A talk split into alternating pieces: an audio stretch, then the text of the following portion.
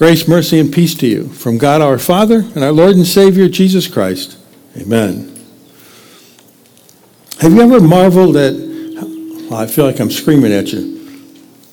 Have you ever marveled at how people can communicate with each other in the same language when there are uh, so many ways you can get it wrong? For example, if you have no interest in something, do you tend to say, I could care less, or I couldn't care less? Saying that you could care less about something implies that you really do care about whatever it is, at least a little. What you probably mean is that you don't care about whatever it is at all, hence, I couldn't care less. When you make a mistake, do you say you did it on accident or by accident? Now, prepositions are admittedly a tough part of our language, um, but while you can do something on purpose, you really can't do something on accident. Have you ever used the word irregardless?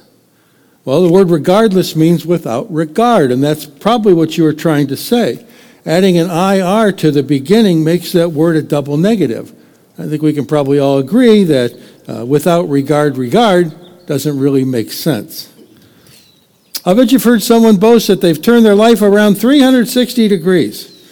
Well, there's nothing really to brag about there, is there? What they probably meant that it was a, a 180 degree change in their life, heading in the opposite direction. While 360 degrees might sound like a much bigger change, really means that they've come full circle right back to the same exact spot there they started. With all these, people would probably get your point, even if you made it wrong. But if your point is important, well, you don't want to leave room for miscommunication. When God makes his point, he doesn't leave much room for miscommunication or misinterpretation. And when he sent his prophets to his people with a word or with a message, it may not have come with all the details they would have liked, like when and where and how, uh, but they got it, often to the detriment of the messenger. And with Jeremiah's messages, the news wasn't often good. Jeremiah was born the son of a priest, and that would normally have been the occupation that he would have been trained for. But his life wasn't destined to be normal. In his own words, he would later write this is in chapter 1 of his book in the Bible. Now the word of the Lord came to me, saying, Before I formed you in the womb, I knew you. And before you were born, I consecrated you. I appointed you a prophet to the nations. Now, before we talk about what that says to Jeremiah, what's it say about God? That he knows your past, your present, and your future. He's there in all of them. In fact, for him, it's like today. But what would you say if you were Jeremiah? What if God came to you like that with a word? And remember, you're probably maybe 20 years old, tops at this time. Well, like young Samuel had done and like Moses had done before him, you'd probably try to come up with an excuse why you weren't qualified for such an important job. Ah, Lord, Jeremiah answered, Behold, I do not know how to speak, for I'm only a youth. All true. He was a young guy. And, and, and public speaking uh, wasn't his forte, at least not yet. But God doesn't take our age or our shortcomings or even our concerns into consideration when He chooses a role for you to play in His salvation story. In the context of His big picture, anything and everything is possible. Do not say, I'm only a youth, God told him, for to all to whom I send you, you shall go, and whatever I command you, you shall speak. Do not be afraid of them, for I am with you to deliver you. Jeremiah says that God put his hand out and touched my mouth. And he said, Behold, I have put my words in your mouth. I have set you this day over nations and over kingdoms. Uh, because the book of Jeremiah is so well uh, dated uh, with references to things we can track, we know that happened about 627 BC. And Jeremiah served the Lord as his prophet in Judah for over 40 years, one of the longest, longest uh, stints ever in, for, for prophets. He brought the word of the Lord to a whole succession of kings. You know, God's word doesn't depend on the fallibility or the infallibility of the messenger. And that's, that's really good news for pastors all over the world. Sadly, though, for Jeremiah's world, most of the words God had him deliver were, were warnings of doom and gloom and destruction for falling away from God. His world was experiencing a political upheaval at that time. The once powerful kingdom of Assyria was in rapid decline, and Babylon and Egypt were battling to fill that void. During the reign of one of the few kings that Jeremiah served, the good kings, uh, a young king named Josiah, who actually ascended the throne when he was only eight years old. This is a few years after that, though. He wasn't that young at this time. Um, the book of the law had been rediscovered or discovered during some temple renovations. You can you imagine God's people losing the law of God? but it happened. You know, it was like, uh, have you seen Deuteronomy? I haven't seen Deuteronomy. No, I didn't see it. Uh, no. Not only did they lose it, they forgot they lost it. There were a couple kings before Josiah uh, that led the people away. And when Josiah saw it, it, was presented to him, and he read it, it was a real wake up call for him. And he worked really hard to bring the people back to God. And it was working. But about that same time, Pharaoh Necho of Egypt, whose nation had become little more than a vassal of Assyria then, um, he decided it was time to make his move. And so he brought his chariots north through Israel to help what was left of Assyria battle Babylon. Josiah unwisely decided that he would stand in his way. And not only were the Israelites trounced, Josiah was killed. Now, the Pharaoh appointed the next king of Judah, Josiah's older son. Now, that wasn't God's pick, and it wasn't the people's choice either. Uh, and Jeremiah was called into action. And he warns the people that God would use Babylon as his agent of judgment, that they would successfully uh, invade Judah. Well, of course, nobody wanted to hear that. And so they banned Jeremiah from speaking in the temple. Others sought to kill the messenger. Because he wasn't allowed to speak in public, he dictated his, his message to Baruch, his scribe. Baruch was advised by some of the king's advisors that he and the prophet might want to think about going into hiding for a while. When the king heard the, the words of Jeremiah, when they heard the scroll read, and, and he heard God's plan to lower the Babylonian boom on his, on his, his country, he, he cut the scroll into pieces with a penknife and burned it in a fire. Well, that didn't go well for him. In the end, Babylon, under the leadership of Nebuchadnezzar, did descend on Judah. Not just once, but three different times, taking its nobles, its warriors, and its best and brightest off into exile for nearly 70 years. Egypt would soon be defeated as well, and God's people who were left in Judah would live under a succession of uh, puppet kings, really, set in place by the Babylonian ruler. Against the word of God spoken through the prophet to just, you know, wait it out. Some of the population escaped the invasion by fleeing to Egypt, where they, of course, succumbed to idol worship again. Jeremiah followed them like their conscience. Tradition says, not the Bible, but tradition says that, that he was stoned to death by his own people uh, while he was there. This, this guy, uh, he just couldn't catch a break. But so went his ministry. He was once thrown into an abandoned cistern and left to die. He lived under house arrest for a time, and he served God in, in diff, really difficult ways that tended to make him a flesh and blood object lesson of these, these horrible messages he had to bring uh, words from God of doom and gloom and destruction, accompanied by a whole lot of personal abuse from the people he was bringing the message to. But in the middle of all those dark clouds of warning that the book of Jeremiah is, are four chapters of sunshine, known as his book of comfort. He offers God's promise of restoration one day in a beautiful proclamation of the gospel. And that's where our lesson this morning comes from. The prophet Jeremiah shares a word from God this morning about a new covenant. It says, Behold, the days are coming, declares the Lord, when I will make a new covenant with the house of Israel and with the house of Judah. It was a word of hope and promise for after the fall. Now, a covenant was like a contract, and this contract was between God and his people. A new covenant would probably sounded like pretty good news to the prophet. People hadn't done very well with the old one. And we don't usually hear new without adding and improved in our heads, right? New and improved. And that was really the case with this new covenant. God said, It won't be like the old one, the one I made with their fathers when I took them by the hand to bring them out of the land of Egypt, my covenant that they broke. though I was their husband, declares the Lord. There's a lot of talk in Scripture like that. God talks about his relationship with his people as a, a marriage relationship. Uh, even Christ is the bridegroom, and the church is the bride. And so, for the people to, to break this, this covenant they had would have indicated their unfaithfulness, just as in a marriage relationship.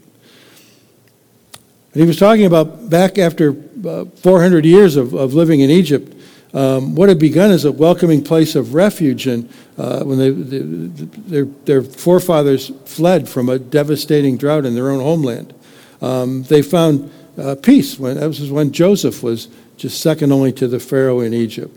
Uh, and they turned out to be so prosperous that, that after, we don't know exactly how many years, but a long time, the, they became so prosperous that the Egyptians became fearful of them. And, and so they enslaved them. And God heard their cries, and he sent Moses to rescue them and deliver them. And through a series of miraculous interventions, Moses does. And he leads them out of Egypt to Sinai, where God gave him the two tablets of the covenant, the, the tablets containing the law of God, the, what we call the Ten Commandments. And on top of that, hundreds more rules and, and guidelines that, uh, that he did, evidently didn't write down, but uh, Moses he put them in his head, I guess, and inspired him to remember because Moses would later write them down. Now, the original deal was basically I'll be your God and you'll be my law abiding people. And I'll give you a new homeland to call your own, a promised land flowing with milk and honey. But that covenant, that relationship to him as, as his own people required obedience to the law as their part of the deal. And continually, they would fail miserably at it. Things like putting God first above everything else, remembering the Sabbath day, honoring your parents, uh, not destroying marriages by committing adultery, not murdering each other, not stealing from each other, not looking over your neighbor's back fence wishing you had something that belonged to your neighbor. Those were just the basics. The problem was that they couldn't, or uh, oftentimes simply wouldn't, obey. You know, Moses hadn't even gotten back down the mountain with the tablets of the law before the people had already grown tired of waiting for him and were, were, were kneeling down to a, golden calf. That was just the beginning of a long struggle that went on for centuries. Under the old Sinai covenant and the new covenant we live under since Jesus came, the way of salvation is really identical. A person is saved by faith in Christ. The believer under the old covenant looked ahead to the promised one of God. And that Savior would one day revealed, be revealed in the person of God's own Son, Jesus, the Savior who kept the law perfectly for us. The believer under the new covenant looks back on the accomplished work of Jesus. In the meantime, God had provided many ways under the old covenant for his people to receive his assurance of forgiveness through the various offerings and sacrifices he prescribed, through all those guidelines he gave Moses about how to be the people of God the repentant sinner could be assured that he had been reconciled or uh, made right again uh, with God. The Old Covenant always pointed to Jesus as its fulfillment. By its very nature, it was temporary. The rituals, the animal sacrifices, those things had to be repeated uh, continually, emphasizing its, its continual, its uh, temporary nature. The Apostle Paul describes the purpose of the Old Covenant in Galatians 3. He says, Before this faith came, we were held prisoners by the law, locked up until faith should be revealed. So the law was put in charge to lead us to Christ, that we might be justified by faith. Now that faith has come, we're no longer under the supervision of the law. Now, the Old Covenant people had found it impossible to keep perfectly, and so no one could be saved by keeping it. And that showed their need for a Savior who could and would. And in Jesus, uh, He did for us. That's why God tells Jeremiah regarding their fathers, they broke my covenant. Now, faith is always saved. And in Jeremiah's day, there was little doubt that after eight centuries of failing to keep the law, there wasn't going to be any salvation in works. But that was one of its purposes so that ultimately, through repeated failures, they would realize their need for a Savior. In that same letter to New Testament believers in Galatia, Paul said, We who are Jews by birth and not Gentile sinners know that a man is not justified, not made right with God by observing the law, but by faith in Jesus Christ. Now, Paul was a Jew. He was a, he'd been a Pharisee, a first century teacher of the law before being brought to faith in Jesus. And he understood that. The old covenant was limited to just one people and one nationality, to the Israelites, the Jews. But the new covenant is different. You know, God said it will not be like the covenant I made with their forefathers. This one would be really for anyone who would simply accept God's gift of faith. It invites all people, regardless of nationality, to believe and be saved. It's an invitation to the whole world. Something that was demonstrated on Pentecost when Jesus' apostles, filled with the Holy Spirit, uh, proclaimed this good news in languages that everyone in Jerusalem that day could understand, no matter where they'd come from. Languages that were really foreign to the apostles. Our relationship with God in Christ Jesus is no longer one of I must. Now it says I will, I can, I want to, in return for all you've done for me. The priests under the old covenant had to sacrifice the blood of bulls and sheep and goats because without the shedding of blood there could be no forgiveness. But now we have a new high priest, a new mediator in Christ Jesus who became the fulfillment of that whole system of daily sacrifice when he became our once and for all time sacrifice as the Lamb of God who was crucified for our sins. The once and for all time. It's his sacrifice that pleases God. It's his sacrifice that removes our sin and guilt. He offered himself freely and he offered himself willingly. He shed his blood to take away our sin forever. It is triumphant words from the cross. It is finished. The great temple curtain separating all but the high priest from the very presence of God in the Holy of Holies tore in two, top to bottom, showing that a new and better way had finally come. It proclaimed that all the work of salvation was completed, finished, and even more free for the asking. It's a salvation that was won in and through Christ alone. That's what John's gospel is saying. For God so loved the world that he gave his one and only Son, that whoever believes in him should not perish but have eternal life. Now, the moral code, the Ten Commandments, wasn't abolished. The old rituals and sacrifices were because their purpose was to point the people to Jesus. But even the Ten Commandments have been turned from a, a burden into a blessing. They guide our relationship with God now and with other people.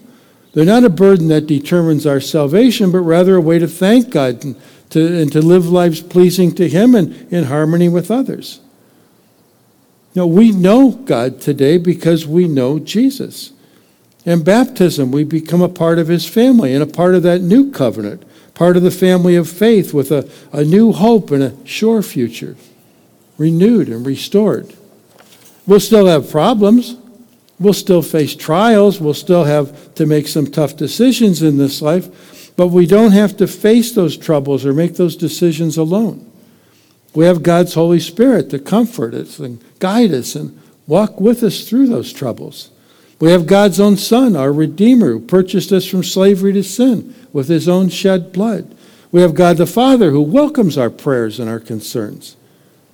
We're united with the one true Trinitarian God, Father, Son, and Holy Spirit, bonded to him and to one another in a family of faith with a common gratitude of sins forgiven and a common future of forever with them in, in, in heaven. Because our moral compass has been recalibrated and points once more to Jesus, we know where to point others. And we'll be given many opportunities to do exactly that. As children of God, we can experience the comfort of God, even in crisis.